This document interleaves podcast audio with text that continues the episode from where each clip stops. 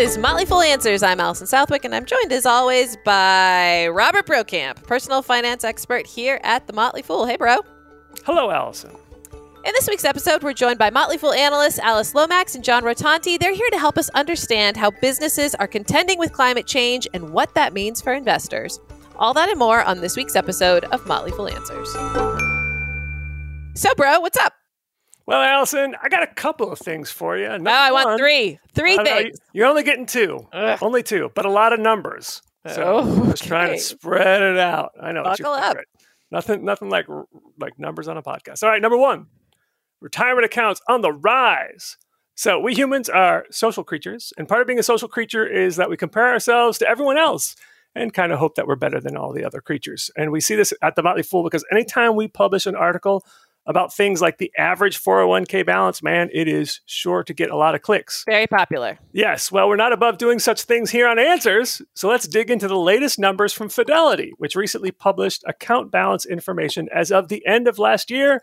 And those balances are at all time highs. So, according to all the accounts at Fidelity, the average IRA balance as of the end of 2020 was 128,000 average 401k balance 122,000 and average 403b balance was 106,000. Now of course how much someone has in a 401k or retirement account depends on other factors like how long they've been at the same company and their age. So here are some numbers they provided just based on age. So for people in their 30s, the average balance is 51,000. People in their 40s, 121,000. People in their 50s, 204,000.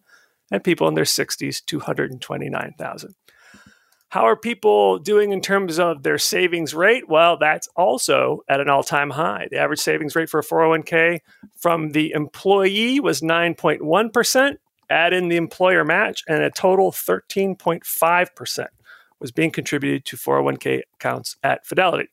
Uh, and despite all the difficulties last year during the pandemic panic and the recession and all that stuff, 33% of individuals with a 401k at Fidelity increased their savings rate at some point in 2020. Um, workers are also taking more advantage of IRAs.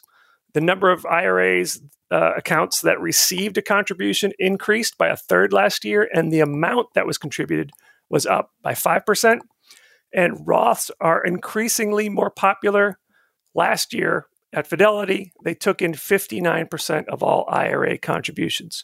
And speaking of IRAs, uh, just thought we'd remind you that you do have until April 15th to contribute to an IRA for 2020. So still have a few more weeks to do that, but why not take care of it now?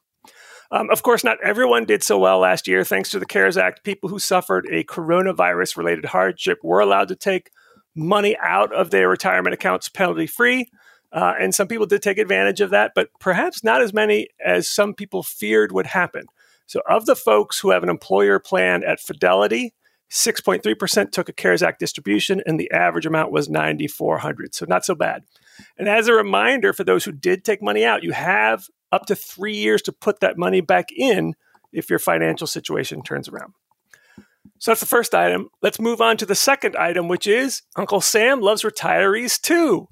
Uh, so we just talked about IRAs and 401ks, which workers use to save for retirement because of the tax advantages. Uh, and those advantages are in place because the government is basically trying to incentivize people to save for their golden years. But the tax breaks don't stop once you quit working. A recent study from the Center for Retirement Research at Boston College estimated how much in taxes retirees will owe on their income. And man, it's pretty dang low. Uh, now, one reason it's low is because the average retiree's income is pretty low, at least compared to the median income of all households in America, which these days is around $70,000 per household. So, according to the study, for people who retired between to, uh, the years 2010 and 2018, the households in the middle 20%, so the middle quintile, received an annual household social security benefit of 34,400 and for those who received a pension, the annual benefit was $8,000. The total value of their wealth of the average retiree was a little under $200,000. It came in at $186,000. So let's just apply ye old 4% rule to that amount, and that results in another 7,500 of annual income. So all told, the average retiree is getting by on between $40,000 and $50,000 a year. But that income isn't taxed as much as if the same amount had been earned by a working stiff. That's because not all Social Security is taxed. Citizens 65 and older get a higher standard deduction. Some of that income that retirees uh, receive is from qualified dividends and long term capital gains, which are taxed at lower rates. And many states offer tax breaks to retirees. So, all told, the study found that retired households in the aggregate will pay only about 6% of their income in federal and state income taxes. And most of that liability is being levied on the top quintile, the top 20%. The lower 80% in terms of income, the taxes are almost nothing. They range from 0% to 1.9%. It's really the top 20% and really the top 5% of retirees who are paying most of the taxes. So the bottom line here is figuring out figuring out how much you need to save for retirement starts with getting an idea of how much you'll need in retirement. And chances are your tax bill will likely drop dramatically once you stop working. And that, Allison, is what's up. This episode of Answers is brought to you by Motley Fool's Stock Advisor, the Fool's flagship investment idea service. Led by co founders Tom and David Gardner, the Stock Advisor team has outperformed the market 5 to 1 since the launch of the service in 2002. If you're a regular Answers listener, you've probably heard about Stock Advisor and may have thought to yourself, I should check it out. Well, today is your lucky day because you can give Stock Advisor a try for 50% off the list price by visiting saoffer.fool.com. You'll gain unlimited access to all the past and current recommendations, as well as a virtual library of investment education. Plus, members will receive new stock picks each and every month. Is your interest piqued? Then go on over to saoffer.fool.com. That's the letters S and A followed by offer.fool.com. Don't it always seem to go that you don't know what you've got till it's gone? It gave paradise, put up a parking lot. In his January 2020 letter to CEOs, BlackRock CEO and chairman Larry Fink wrote, Climate risk is investment risk. His January 2021 letter doubled down on the impact of climate change, saying there is no company whose business model won't be profoundly affected by the transition to a net zero economy. Andy Cross, our own chief investing officer here at the Motley Fool, echoed these sentiments in an earlier episode of Answers this year, saying that climate change was the most important theme he was paying attention to as an investor. So, when BlackRock, the world's largest asset manager, and Andy Cross agree on something, you should probably pay attention. So, joining us today then is Alyce Lomax and John Rotonti. They're analysts here at the Motley Fool. They're going to help us understand the risks of climate change for investors and how you can assess companies for the steps that they are taking. John and Alyce, thank you so much for joining us. Thank you for having us, Allison. Yeah, Allison, glad to be here. Now, Alyce, you've been on the show before. John, remind me, have you been on the show before? Nope. I'm a I'm, I'm a newbie. All right. Well, then, you know what? Let's just reintroduce you all over again or for the first time. Alyce, let's start with you. Can you tell us a little bit about what you do at the Motley Fool? Yes, um, I've been at the Motley Fool for uh, about 17 years. And I, over the years, started to specialize in sort of socially responsible investing, environmental, social, and governance investing. And I'm an analyst with our investing group. All right, John, how about you? I've been at the Motley Fool for almost seven years. I'm a senior analyst and I'm the head of investor training and development. I did not actually know that. This is a learning experience for all of us. Well, thank you so much for joining us and helping us kind of dig into what uh, climate change can mean for investors and why is this becoming such a big deal and such a headline. So, first off, in that quote that I said at the top of the show, Larry Fink said that there is no company whose business model won't be profoundly affected by a transition to a net zero economy, climate change. And for me, I'm like, okay, I can get how like energy companies are going to be profoundly affected. Companies, agricultural companies could be profoundly affected, but all companies, that's uh, especially working at a, a tech company like at the Motley Fool, it's like, really? How will we, how will this profoundly affect our business model. And so let's talk a little bit about all of the different ways that uh, climate change, this shift to net zero economy could have broader implications than what seems glaringly obvious to people like me who don't know very much. So, why should a company uh, run itself, make decisions through the lens of climate change, thinking about climate change. Why why is this so important? I think one big reason is sustainability of the business, the industry and the economy in which they operate in and the planet because the company can make all the money in the world, but you know, if if we're having these extreme weather events every year, massive floods, fires, hurricanes, whatever it is, that's going to disrupt their business. And so it's survival on a large level. Um, and then also, uh, related to that is morally, if companies are big polluters, then they should be aware of that, understand that their business has consequences, and they should do something to reverse that. And so, morally, I think companies, I mean, some companies are so huge, Allison, they're such big polluters that they should do something about it and then just survival and sustainability of the business. Alyce, how about you? What do you think? Yeah, I mean, there's also the aspect that investors and consumers are increasingly demanding this of companies. Um, we do know that, especially younger generations, want to be uh, supporting, whether it's with their consumer dollars or their investing dollars, they want to be supporting environmentally friendly and sustainable companies. We do know that increasing numbers of institutional investors want these types of uh, initiatives. I mean, the BlackRock letter right there, you know, that that tells us, you know, they're a huge institutional investor. Um, there's increasing activism at companies like ExxonMobil recently um, has been targeted by activists to do a better job with climate change. So, so there is a big sea change going on, and a lot of people really want companies to be doing better in these areas. Let's start by talking about the moral obligation, right? Like on the part of the investor. Some investors just want to invest with an eye toward climate change and being socially responsible. Well, large institutional investors, Allison, have, um, in a lot of cases, large voting power at the companies that they own because they, they own large chunks of stock. And so, from a moral perspective, they have the ability to influence decision making at the companies through their voting power. Some of those institutions will may decide that climate change is a moral issue and, and protecting the planet from climate change is a moral issue, and they may decide to use the voting power to um, push that agenda. Also, some of the um, clients of those big institutional firms are asking for ESG related products they're asking for green energy friendly products, whether it's a mutual fund or an index fund that they can invest in um, in order to fund a greener planet. All right, how about managing risk? Looking at ESG issues, including climate change issues, uh, is actually not only an area of opportunity in some ways, but it's also a way to try to assess risk to companies.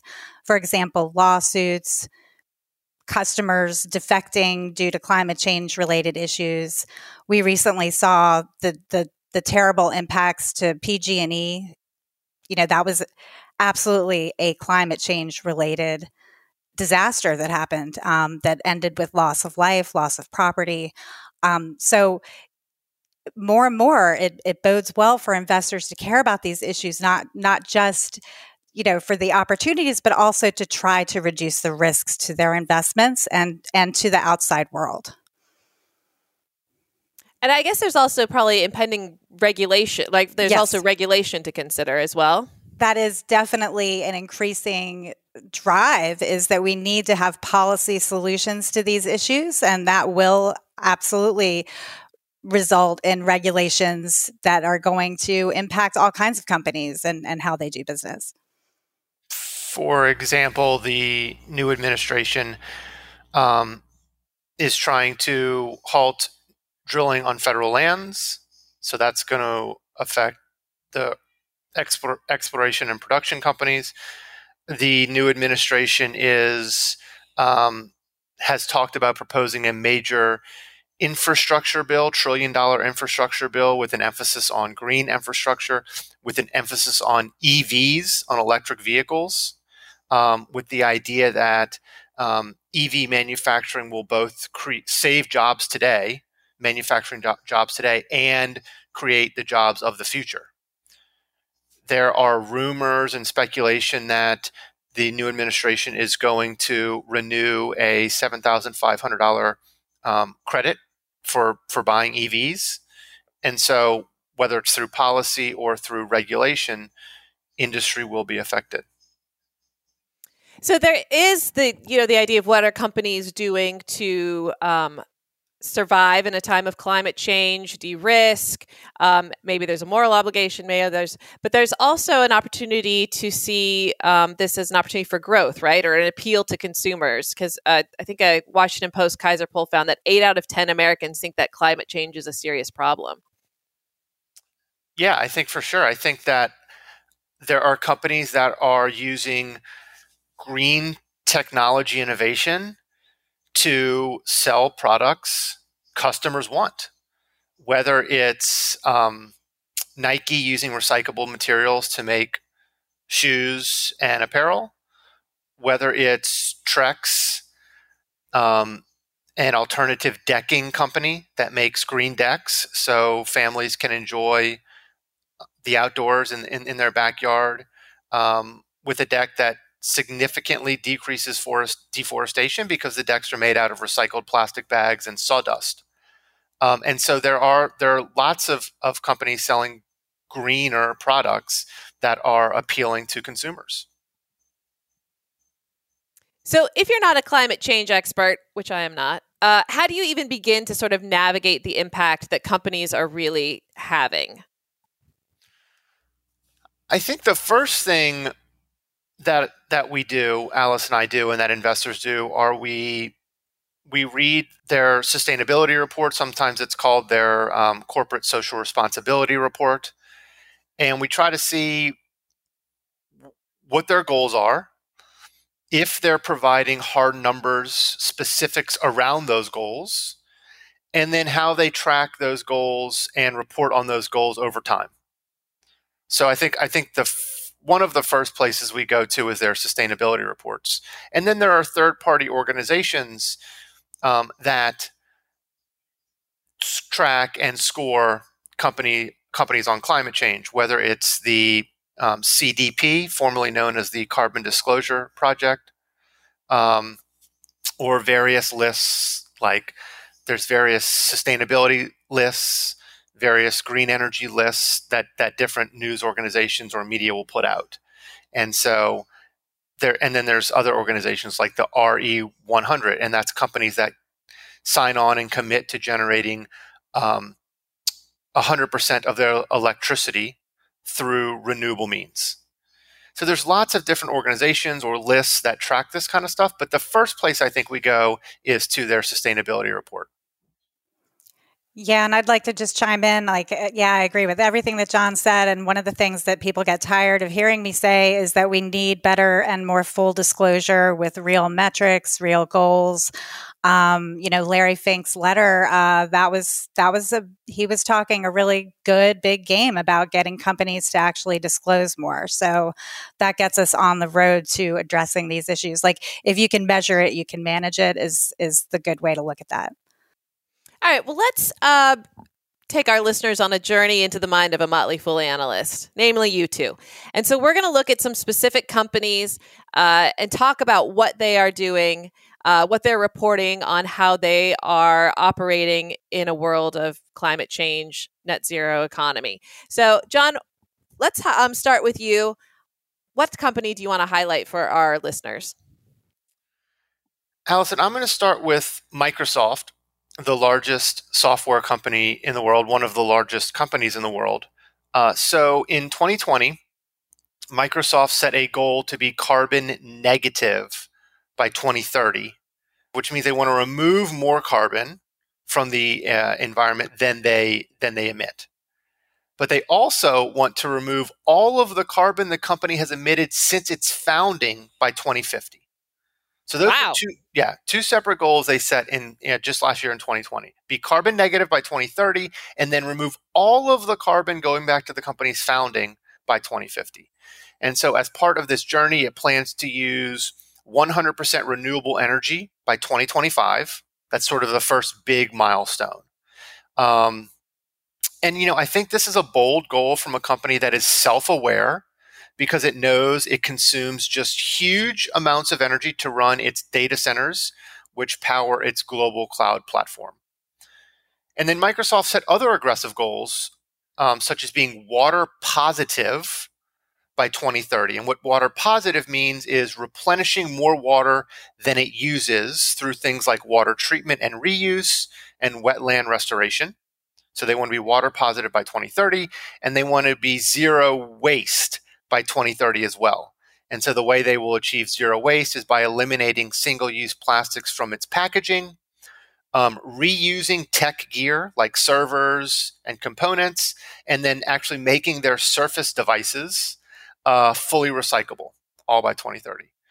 And so to me, this seems like a, aggressive, specific, numbers based goals that can be tracked and monitored over the next decade. And then Microsoft also sort of set this softer goal, which sounds cool, but I, I don't know how to measure it yet. And it's it's to build a planetary computer to monitor the world's ecosystems. Now, if anyone can do it, it's Microsoft because they have like the second largest hyperscale cloud out there, and they have all they have a full suite of software, like the full stack of software. And so, if anyone could build a planetary computer, it's probably Microsoft. Um, and it sounds really cool. I just don't know how to measure that yet, but I hope you know I hope they achieve that goal. Um, and then finally, Microsoft is on this um, carbon carbon disclosure project A list, and it is the second largest green energy producer behind only Google, according to the EPA. Well, I mean, you bring up a, by talking about Microsoft, you bring up a really excellent point that just because you're not in the energy business, even a tech company still can have a pretty big footprint and can still have a pretty big impact on reversing kind of what they're doing to the climate. Totally. It's all about being like self-aware and understand understanding that corporate reactions and corporate decisions have have consequences, right? And and so not only does Microsoft have a big footprint, but it has a huge footprint. I mean, because these data centers consume massive amounts of electricity, energy, and then they and then they use massive amounts of water to cool the data centers down because they heat up because they're they're just running so hot with energy. And and and, and so at least Microsoft is aware of that. And so if they're going to be a huge emitter, then they should try to do something to to rectify that. Right. Even like mining Bitcoin, right? Like there's climate concerns about mining Bitcoin. It's like something that lives totally in a digital space actually has an impact in the real world, the real world, the digital world, the real world, whatever. All right. Uh, all right, Alyce, what company do you want to talk about? All right. Um, actually, I think I've talked about them before because they're one of my favorite companies. Um, I actually own shares of this company. Um, it's a major multinational corporation that probably everybody has their products in their home. Um, I'd like to talk about Unilever. Um, they own they own brands such as Ben and Jerry's and Dove soap and just a, a whole variety of different consumer goods. And they've been actually very good and ahead of the curve about making really aggressive um, goals around these types of issues. For example, um, it plans to uh, cut its emissions from its operations to net zero by 2039 and have the environmental impact of its products. Um, it has neat plans like um, intending to make all 70,000 of its products biodegradable in the next decade, cut its use of virgin plastic in half by 2025. Um, it's aiming for a deforestation free supply chain by 2023, which is a very big deal uh, for a company like this. And it will use some sort of innovative ways to do so, such as satellite monitoring, geolocation tracking, and blockchain to sort of get an idea of its commodity sourcing. Um, it's going to give priority to suppliers that have made emissions targets that match its its own view of things, which is important. Again, as we were just saying, sometimes it's hard to really get your arms around all the different impacts down the chain, right? So it's going to hold its its suppliers to those. And um, another nice thing, it plans to publicize its carbon emissions involved in the manufacturing and transport of its products, which is helpful too because a more environmentally concerned consumer i mean it's hard to know right? Like what the products you're using you know what their impacts are. So that that drive to actually publicize that i think is a very big deal too. All right john what's your second company you want to talk about? Allison i want to talk about starbucks so Starbucks signed on to the RE100, the Renewable Energy 100. And so I, I, mentioned earlier that's a list of companies that are committed to using 100% renewable electricity. Um, and Starbucks already generates uh, 100%, 100% of its company owned stores in the US, Canada, and the UK already run on renewable energy. Globally, as of 2019, 72% of its global operations were powered by renewable energy. Um, it has issued sustainability bonds to help finance development of 10,000 what, what they're calling greener stores by 2025. And those greener stores supposedly go beyond LEED certified. I haven't found a whole lot of information more on what um, beyond LEED certified means, but apparently they're going to be greener, and so it's it's it's, it's issuing green bonds to to help finance the growth of these ten thousand greener stores. Um, it has a goal to develop a 100% compostable and recyclable cup for hot beverages by 2022. And then Starbucks did set a goal to eliminate all single use plastic straws from all of its stores across the world by 2020 and to replace them with an alternative material straw. Um, but because of logistical challenges brought on by COVID and then the subsequent sh- global shelter in place orders, Starbucks has moved that goal back to 2021, sometime in 2021. But it's a it's a good goal. And then and then lastly, I'll just say it is the 11th largest purchaser of green power according to the EPA. Wow. All right, Alyce, what's your second company? All right, my second company um, is another one that's sort of a household name. I also own shares of this one. It's L'Oreal. Um, John was mentioning the the carbon disclosure pro- project earlier, and um, L'Oreal actually has a triple A on its A list, which is actually very rare. I think they're only Sadly, there are only 10 companies that have gotten an A score in climate change, forests, and water security. And L'Oreal has done that, I believe it's four years in a row. Um, and it just has it has a L'Oreal for the Future initiative where it is aiming to achieve carbon neutrality in all of its sites by 2025. It's going to reduce its greenhouse gas emissions emissions connected to transportation of products by 50% on average and per finished product by 2030. Um, and it's also holding its suppliers to to uh, reducing their emissions also. Um, and again, as we were talking about product labeling, they plan to reveal the environmental and social impact of products and also make all packaging sourced from recycled or bio based materials by the end of the decade. So, this is just really neat stuff that they're doing. Um, and like at the end of 2019 it had 51 carbon neutral sites including 14 factories like it's you know doing the work and um, reducing its emissions and i just I, I encourage people to look into their sustainability information because i think they're they're taking a really good lead one of the concerns people have with companies talking like talking up how they're being green or whatever it's called like greenwashing right? I think they call it greenwashing where a company is kind of just talking about it and not really doing anything. How do you look at a company and really think okay actually they are they are walking the talk here and they're not just trying to have a nice section of their you know report sound like they care it's uh, to my way of thinking it really is about having those numbers and goals and being able to see over the years how they're progressing on these goals. Personally i don't i don't detract from a company if it doesn't necessarily make the goals, but I want to know what it's doing and why. Um, you know, if I see a company, and you do still see this, where they will have what seems to be a really beautiful sustainability treatment, but you know, the more you read it, you're like, there are no numbers, there are no figures, there are no metrics. So I, I, that's that's when I start to worry about the greenwashing part. So, Larry Fink closed his thoughts on climate change in his 2021 letter with I have great optimism about the future of capitalism and the future health of the economy, not in spite of the energy transition, but because of it. So what are your closing thoughts here on climate change and what companies are doing?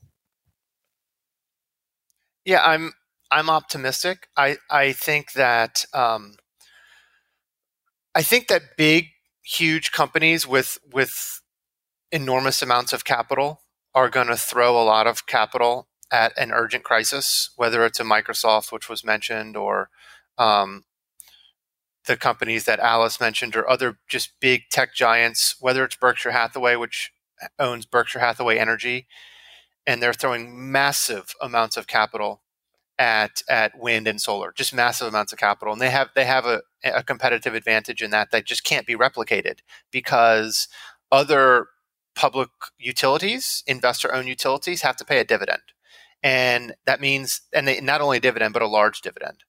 And so they're paying out a huge amount of their earnings back to investors rather than investing it in green pro- projects. Berkshire hathaway's energy doesn't pay a dividend to berkshire hathaway. So that's a competitive advantage that cannot be replicated. And so berkshire hathaway's lead in green energy um, is just going to accelerate from there. And but my my point is that big companies with these big brands like Microsoft and Google and Berkshire, I think they're going to really lead a massive pivot in how other corporations approach climate. Like they're going to be a leader, other companies are going to be, you know, follow their lead, and I think it's going to lead. I think it's going to um, just really create a tailwind of support behind this. And so I'm I'm optimistic. Yeah, I feel like um, unfortunately, I feel like we're a little bit late late in the game um, in terms of you know ten or twelve or however many years ago. I I feel like companies should have been leading then but but i absolutely agree with john that we have some great big companies that have smart managements that are going to you know spur a race to the top and i also i really like to always emphasize that the companies that are coming up with solutions like Microsoft is coming up with these really neat initiatives. Like you're seeing innovation that is really exciting. Um, so even though I wish that everything had started sooner. I have great optimism that we're getting there now and that these companies are going to lead into the future to, to work on this issue. John, Alyce, thank you so much for joining us and helping us understand uh, this a bit better. It's it's so complicated. I think I need to have you guys back to talk more, um, maybe later on in the year about this and what and socially responsible investing and and more. Can you come back for more? I would love to, Allison. Thank you so much. Yeah, I'd love that. Thanks for having us. Awesome. All right. Disclaimer time because we talked about stocks. Stocks! As always, the Motley Fool may have formal recommendations for or against the stocks we talked about on this episode. Don't buy and sell stocks based solely on what you heard here, even though John and Alyce are pretty on it. Well, that's the show. It's edited cloudily by Rick Engdahl. Our email is answers at fool.com. For Robert Brokamp, I'm Allison Southwick. Stay foolish, everybody.